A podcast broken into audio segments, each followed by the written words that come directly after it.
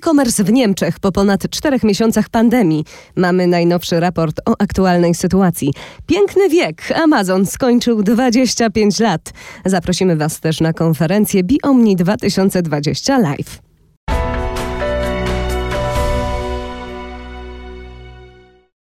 Angelika Wielgus-Lach, zapraszam na e-commerce news.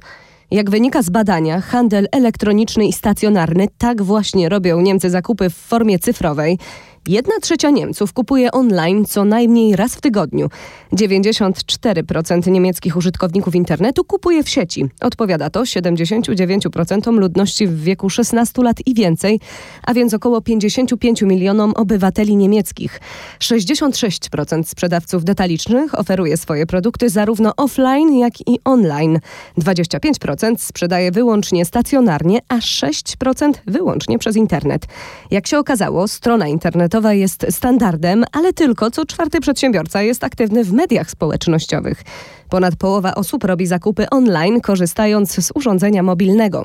Złagodzenie ograniczeń po lockdownie spowodowanym pandemią najwyraźniej pobudziło potrzebę dokonywania zakupów wśród niemieckich konsumentów. To teraz na tapet bierzemy możliwość zwrotu zakupionych internetowo towarów w Niemczech. Wielu sprzedawców internetowych nie chce się zgadzać na przyjmowanie produktów, które wykazują ślady zużycia spowodowane przez montaż i wypróbowanie ich przez kupującego. Zgodnie z orzeczeniem Federalnego Trybunału Sprawiedliwości w umowach sprzedaży na odległość konsument musi mieć możliwość sprawdzenia i wypróbowania zakupionego towaru, nawet jeśli następnie skorzysta ze swojego prawa do odstąpienia od umowy, czyli zwrotu towaru. W przypadku zamówienia online lub za pomocą innych środków komunikacji na odległość kupujący może rozpakować i przetestować towar. W przypadku mebli, które często dostarczane są w stanie rozłożonym na części, dopuszczalny jest nawet ich montaż. Obejmuje to również napompowanie, nadmuchiwanie lub inne napełnianie. Sprzedawca może jednak zażądać od konsumenta odszkodowania za utratę wartości wynikającą z obchodzenia się z towarami, które wykraczało poza zakres sprawdzenia stanu, właściwości i funkcjonowania produktu.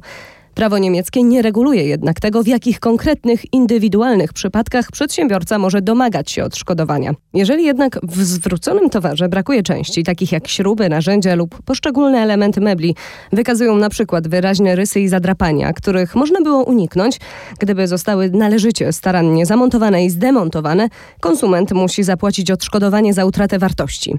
Po więcej artykułów branżowych odsyłamy Was na stronę e-commercenews.pl. Zachęcamy też do udziału w cotygodniowych wydarzeniach online Biomni 2020 Live. W każdy czwartek między 11 a 12 będziecie mieli okazję do poznania praktyków ze świata e-commerce. Po szczegółowe informacje odsyłamy Was na facebookowy profil firmy setup.pl. UPS oferuje dostawę w sobotę bez dodatkowych opłat w 8 krajach europejskich.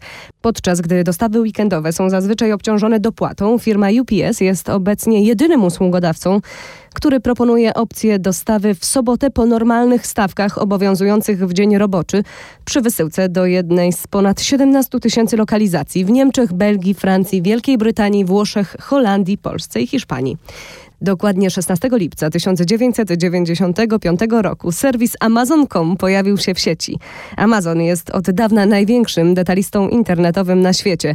Założycielem platformy jest Jeff Bezos. W takim razie z okazji 25 urodzin życzymy dalszych sukcesów.